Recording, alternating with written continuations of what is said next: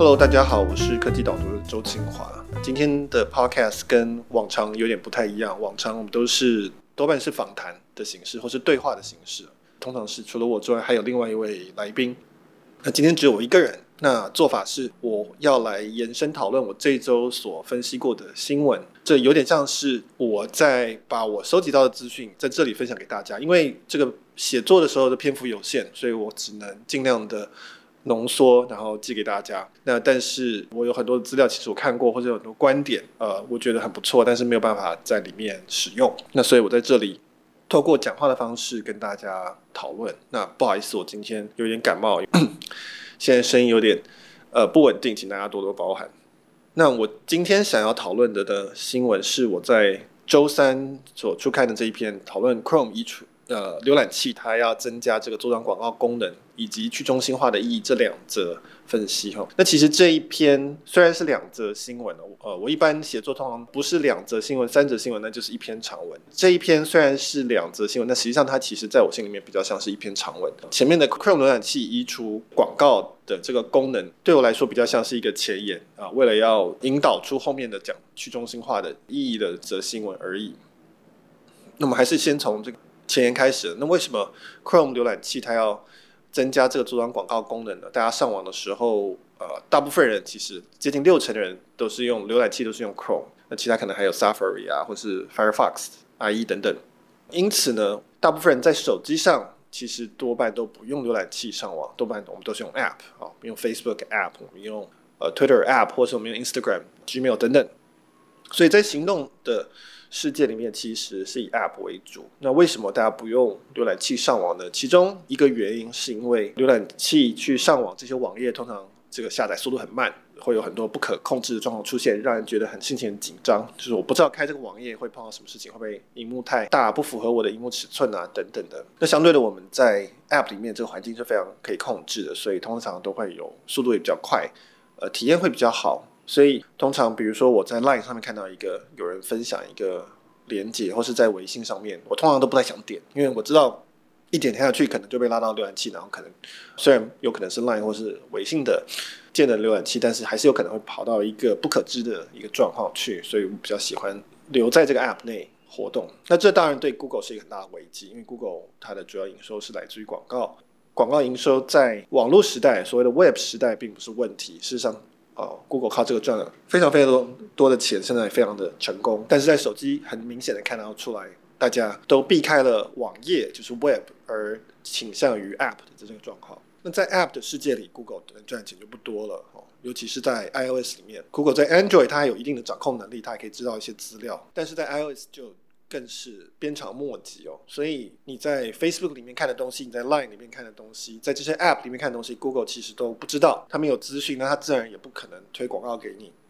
所以 Google 它必须要去提升这个 Web 的这个吸引力，好，要让这个使用体验更顺畅。所以呢，Google 一直在推出一些免费的使用 Web 的工具，不管是 Chrome 的浏览器啊，不管是 Gmail 的 App 啊，Email 是另外一种开放的协议。为什么这些东西免费的？因为对 Google 来说，它基本上是一种保障广告收入的一个防御性的武器啊！你如果愿意使用它，它是免费的，它非常好用，那就确保了说，至少你还会使用 Google 的工具，它还有机会了解你的喜好，然后推送适合你的广告给你。所以，Chrome Chrome 浏览器它这次要自带做档广告的的功能，其实也是循着这个同样的脉络来进行啊！它想要提升大家浏览网页的这个体验。跟速度，确保大家还是会继续尽量的使用网络。同时，它在 email 端，它也推出了另外一个功能，应该是说，它先从网页端，它推出了一个东西叫 AMP，就是 Accelerated Mobile Page 的一个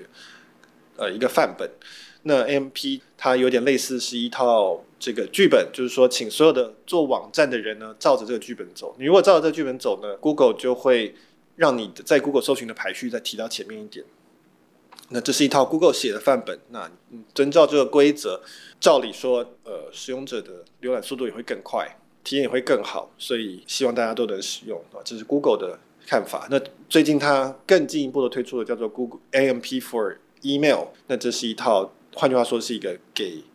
呃 email 的范本，就是说希望大家遵照这个方式来寄 email。那么如果是用 Gmail 的使用者的，他如果收到这种遵照 AMP for email 的范本，他就可以有多一些互动的功能，就变得比较像 app。比如说，你可以直接在 email 里面做餐厅的定位，或是你直接可以在 email 里面做问卷、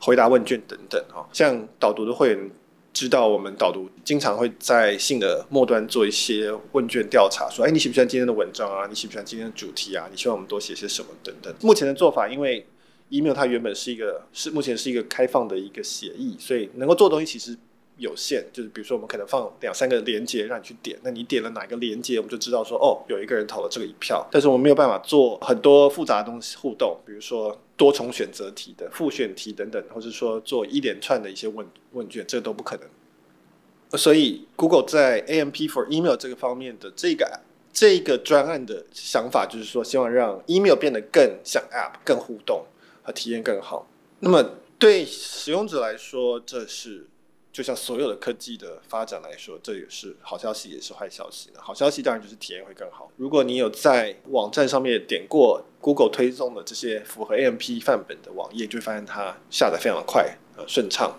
这有点像在 Facebook 上面有也有类似的一个概念，叫做 Instant Article 啊，我也写过这方面分析。那它也是 Facebook 提出一套范本，所以你在 Facebook 上面如果点这种。呃，上面有闪电符号的这个 Instant Article，它在 Facebook Ad 里面跑出来就会非常的快，因为 Facebook 它的整个环境是由它控制的，所以这一点是啊，Facebook 做的是天生就比 Google 有优势，所以对使用者好处来说是是体体验比较好，下载速度比较快，呃，因此是有利的。坏处呢，就是说所有的网站就开始要变成是要遵循 Google 的规则。这其实是相当程度违背了网站原本的精神。那网站为什么大家喜欢用网站？为什么导读用网站跟 email？我其实常常问到这个问题：为什么就被问到说，为什么你们不做 app？为什么你要用网站？现在已经没有人在做 web 了，大家都是做 app。为什么你们要用 email？email 不是非常的原始嘛？而且大家都不喜欢看 email，因为 email 里面有很多的。垃圾 spam，然后会有广告性等等的，跟 email 跟大家都夹杂在一起。为什么你们还要做 email？那对科技导读来说，我们选择网站跟 email，就是因为他们都是开放的协议。他们换句话说，他们是自由的。我们可以在网站上面照我们的想法去设计，我们可以去做我们觉得重要的一些调整，而不用去遵照，比如说 Facebook 的一些规则啊。很多人很早就一直问我说：“为什么你们不做一个粉丝团就好？”哈，很多媒体其实基本上就是一个 Facebook 粉丝团或是一个 Facebook 社团，那也是意外，因为因为那就必须要照着完全照着 Facebook 的规则，而我们的内容事实上，因为我们要做订阅制，这其实是不适合 Facebook 这种鼓励公开跟免费的一个环境，因为 Facebook 当然它是用广告赚钱嘛，它不希望它的使用者在上面浏览就撞到处撞到一些看不见内容的墙，啊，他希望大家都是免费内容，所以。我们做订阅制，其实，在 Facebook 上面是很不适合的一个环境。那我们选择网站，这样我们可以开发出订阅制功能。我们可以选择说，哦，我们要让谁去试阅一些东西，或者我们要让谁去，呃，用比较便宜的价格看到文章等等，这些功能我们都可以自己去设计，或者我们可以去收集 email，然后我们去行销等等。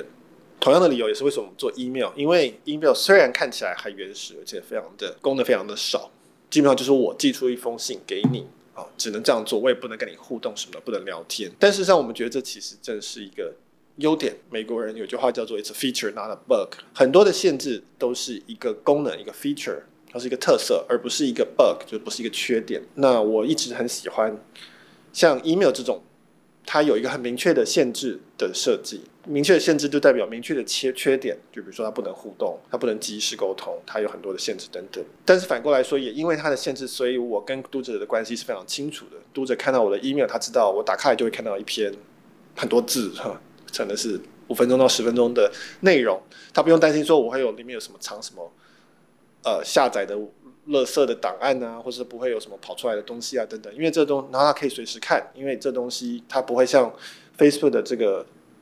动态消息一样，可能不是不知道什么时候就被洗掉，或是被演算法推到别的地方去了。因为 email 它是一个，它就是说一是一，说二是二的，是一个很开放的协议，所以我寄给你，那你想看就看，或者等到你想要有有时间的时候看，它永远都是长那个样子。那对我来说，这是一个。呃，非常好的事情，就是我可以很清楚的知道我的读者能够得到什么样的一个体验，而读者也可以很清楚知道我每次都会得到这样子的体验。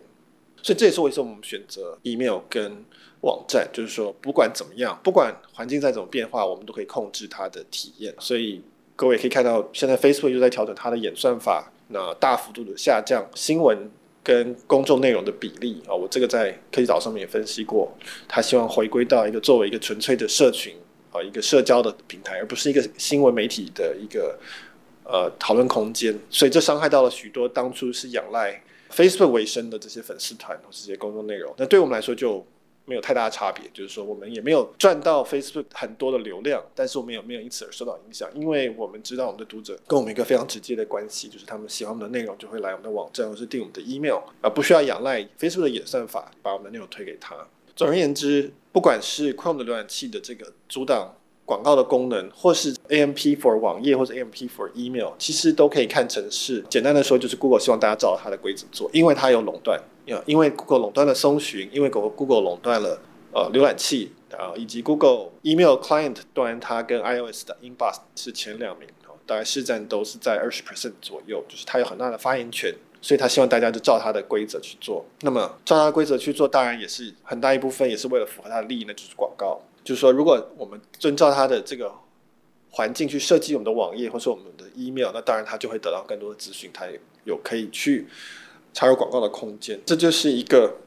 所谓中心化的一个过程哦，就是 centralization。那么我在文章中也提到了，中心化 centralization 不见得是坏事啊。事实上，再一次就是说，每件事情都有它的优点跟缺点。中心化跟去中心化 decentralization 各有优缺点。中心化的好处就是它有一个非常明确、快速的一个更新的速度，因为有一个人他在去控制这整个环境，它的效率是最好的。那它的动作非常的快，然后也它也会服务它的核心的服务用户。而一个去中心化的一个环境，比如说网络，或者比如说 email，它就是乱七八糟。你看到很多各位的信箱每每天打开来，可能都是有很多新的信，然后很多都，然后有十倍的信，其实都已经被这个广告性的 filter 都给挡住了。它是一个混乱的空间，然后信打开来也。有这个题目，有那个题目，有有这个人来的，有这个企业来的，有公关的形象，各式各样的东西都乱七八糟塞在一起，这是它的缺点，所以你就是要花你的心力去一个一个的删。但是它的好处就是我刚刚提到，它是一个开放的，所以大家都可以有一个公平的起跑点，然后它是一个非常明确的规范的一个一个地方啊，不会随着某一个人的心情忽然变了，它就忽然变了。这个协议要变，其实是要一个组织去统一，这其实是一个很缓慢的事情啊。事实上，网页跟 email 的协议。的进展都非常的缓慢，那就像台湾的政治是民主的政治一样，它的进展会非常缓慢，这是一个缺点，但是它也是一个 feature，好，就是说它不会一下子就伤害到某些人的利益。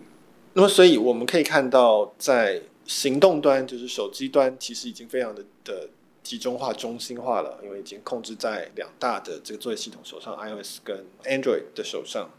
网页跟 email 这些原本是这种叫做。边缘的仅存的自由势力，但现在 Google 也开始伸出他的手，希望要把它集中化，这是一个很合理的现象，因为在一个很混乱的地方，自然而然会有人推出这个高度整合的工具，那通常也都非常有吸引力，那它也会有很大的市占率，所以呢，他也会想要去集中化，然后去让这个系统更符合他的需求，这非常的自然。那我所以我在。呃，礼拜三的这篇文章就接到了这个 Chris Dixon，他是呃矽谷的创投 Anderson Horowitz 的一个一个合合伙人，他写了一篇文章，那这就提到了是说平台它必然会有这种一个演化的趋势，是像一个 S 型的，所有的平台，不管你是 Facebook 或者 Google，或是你是像 Apple 的 App Store 等等这些平台，它有一定有一个 S 型的趋势。曲线一开始就是所谓 S 型的底部的时候呢，平台没有人在用它，它必须要拜托大家来用它，它必须要拜拜托用户来用它，它必须要拜托开发者来协助一起开发这个生态。这个时候它姿态就很低，像 Amazon，它就会提供很多工具啊，分享很多资源啊，让大家可以看到很多数据等等。那么等到大家都开始使用呢，平台它有个特色就是说，呃好的平台或者成功的平台，它有网络效应，意思就是说，越多人使用它，价值越高，而且这个对开发者是一样的。越多人使用，那它开发的价值也越高。因此，我们就进入 S 型的这个垂直的这一段，中间的这一段就是高速成长期。呃，在 S 型的高速成长期垂直的部分的时候，是大家皆大欢喜的时刻。啊、这个平台成长非常快，那开发者赚到了很不少钱，用户的体验一直节节一直越价值也越来越高，因为越来越多人在使用，所以没有什么问题。啊，大家都可以成长。直到 S 型的底端的时候，我们就进入了所谓的高原和平原期。那这个时候，呃，因为市场终究是有限的啊，就说 Facebook 它现在已经是有二十亿人，Facebook 这个 App 本身就有全球二十亿的使用者，这已经 cover 所有的已开发跟开发中国家了，就是只剩下未开发中的国家还有一些空间可以去成长了。手机也一样，全球的手机成长已经几乎已经没有在成长。每一个平台它的服务的需求终究有啊、它天然的一个极限。那这时候开始要怎么办呢？平台要怎么成长？它还是要成长啊，它必须要股价要上涨，它才可以付给它的员工选择权，它的员工才会留下来，不然它就跑到竞争者手上。所以那他这个时候他就必须要去开创新的营收。那最简单的方式就是压榨他的原本的这些开发者，或是去从用户的身上赚取更多的钱。所以我们就从一个所谓的合作的状态，变成了一个零和的这种竞争。那所以你就会看到平台开始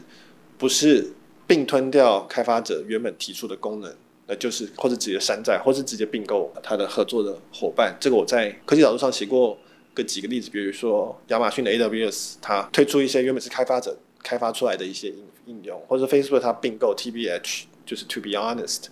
或是当然它并购 Instagram，跟 WhatsApp 其实都有类似的概念在。所以这个时候就会进入这个成长的末端。那么这个时候去中心化的。坏处就出现了，就是垄断者他的威胁就出现了。那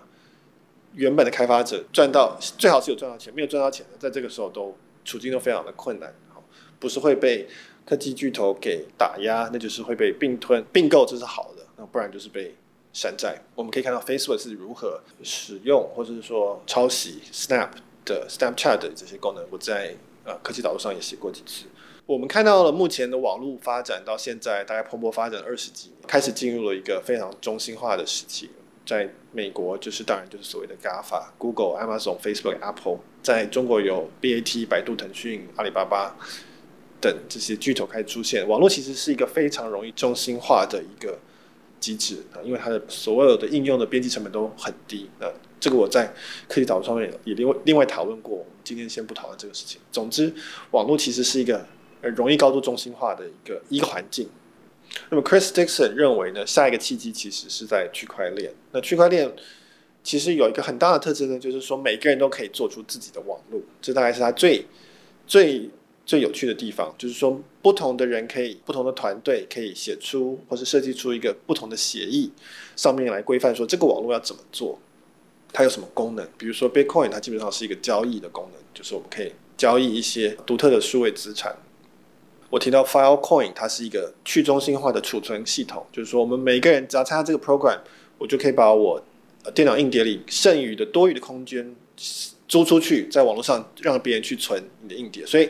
你的资料不用再存在，比如说 Apple 的 iCloud 或是 Dropbox 上面，你可以分散的存在许多成千上万的这个网民的同一个网络内的人的这个硬碟中，当然他当然他们看不到，这是有一个加密的，啊，那这就是一个。所谓的去中心化的储存资料的一个网络，我们看到以太坊呃 Ethereum，它是一个所谓的运算的网络，就大家可以在上面去利用大家的电脑的运算力去执行一些一些程式啊，去执行一些或者叫智慧合约，去执行一些指令。那用用分散式的用大家电脑一起来做这件事情。我们看到有很多的源源不绝的概念出来，比如说用去中心化的方式去注记。著作权或者土地的财产登记等等，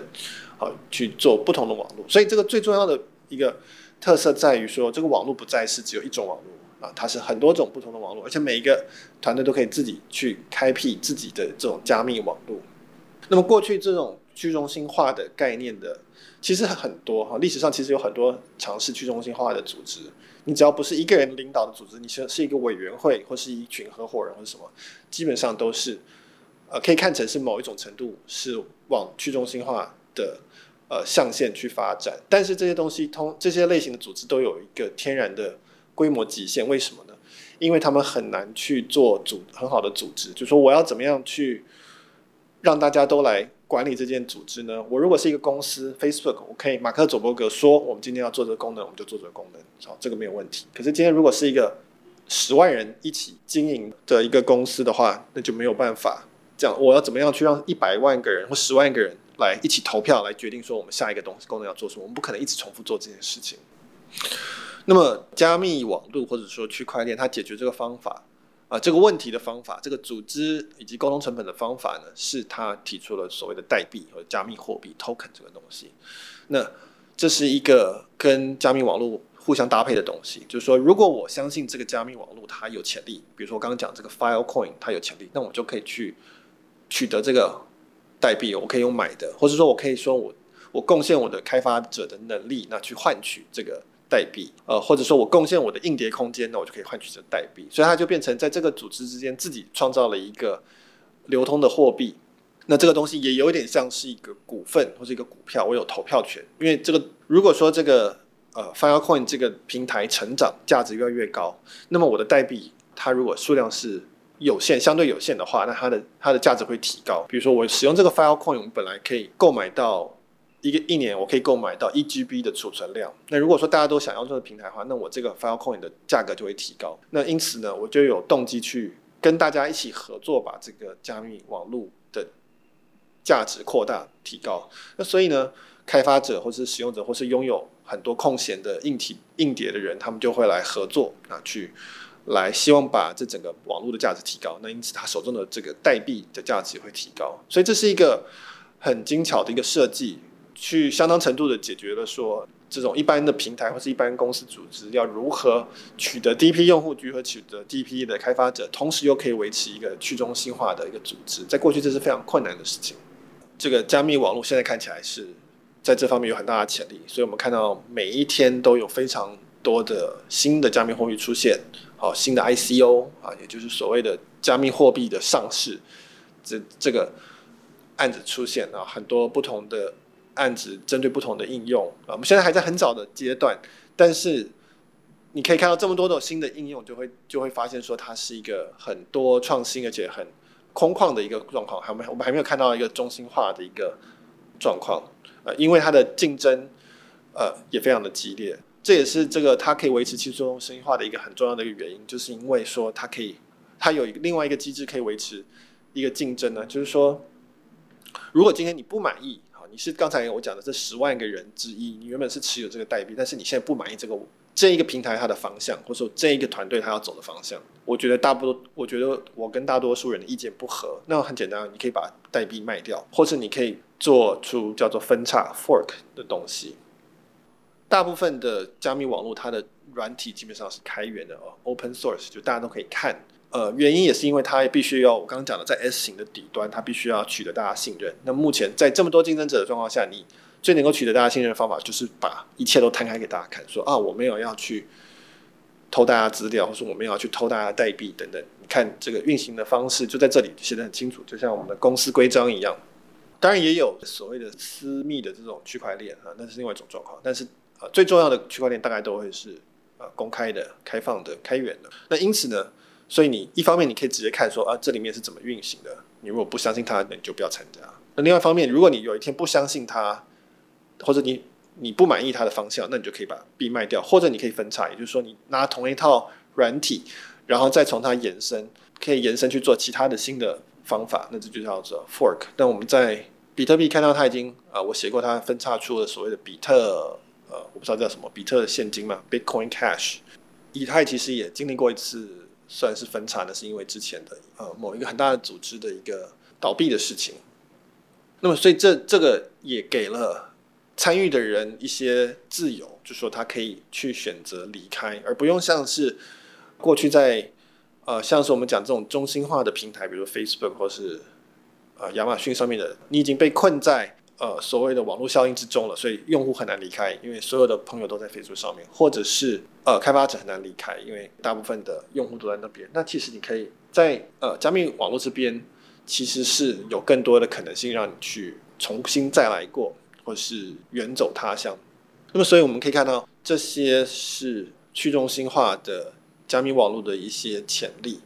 那这也有可能是一种反扑啊！加密我们知道最早的比特币它是在二零一八年问世，那当时正好是所谓的金融海啸。那金融海啸正是一个中心化非常集中的一个问题，就是所有的金融机构大到不能倒啊，这个有产生了一个非常大的系统性风险。那因此才会出现像比特币这种讲求。去中心化而且不被任何一个组织所控制的的货币的这个概念出现。所以我们可以看到，这个现在也出现了，几乎是正好可以应对应到网络企业、科技企业的这些中心化的一个很大的趋势的时候呢，就出现了这个暗流啊，就是我们的加加密网络跟呃加密货币的 cryptocurrency 跟 crypto network。的发展，那当然这些都还在一个很早期的阶段。我我个人认为是处于一种类似网络刚开始还在波接的阶段，甚至稍微再早一点点的阶段。我们连宽频网络跟跨海电缆可能都还没有打造出来的状况之下，呃，但是也因此非常值得期待。我们或许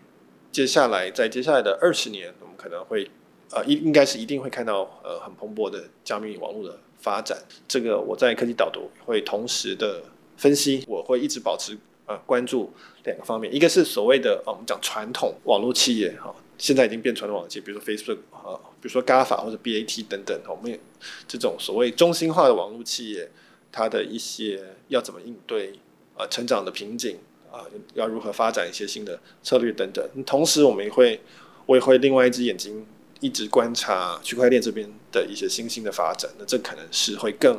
混乱一些，然后比较没有章法，也更很多。当然，我们现在知道很多有骗钱的，或是诈骗的等等，有非常多的热钱跟非常多的光怪陆离的事情发生。那但是我也会同时啊关注这边来为各位做分析。那这就是今天的呃我一个人的。Podcast 不知道你觉得如何？如果有任何意见的话，欢迎你写信给我，或是留言，呃，告诉我对我的想法。那当然，你如果能够按赞或是呃给我们好的 review，也会有助于我们在台湾这一区的 Podcast 的这排行榜上面往上升。那台湾的 Podcast 其实非常的少，那我也不确定有没有像我这种做比较深度分析的。那希望如果你觉得这样还不错，希望有更多这样的内容的话，那就麻烦你。花一点点时间给我们一点鼓励。好，那就今天的 p o d 到这边，拜拜。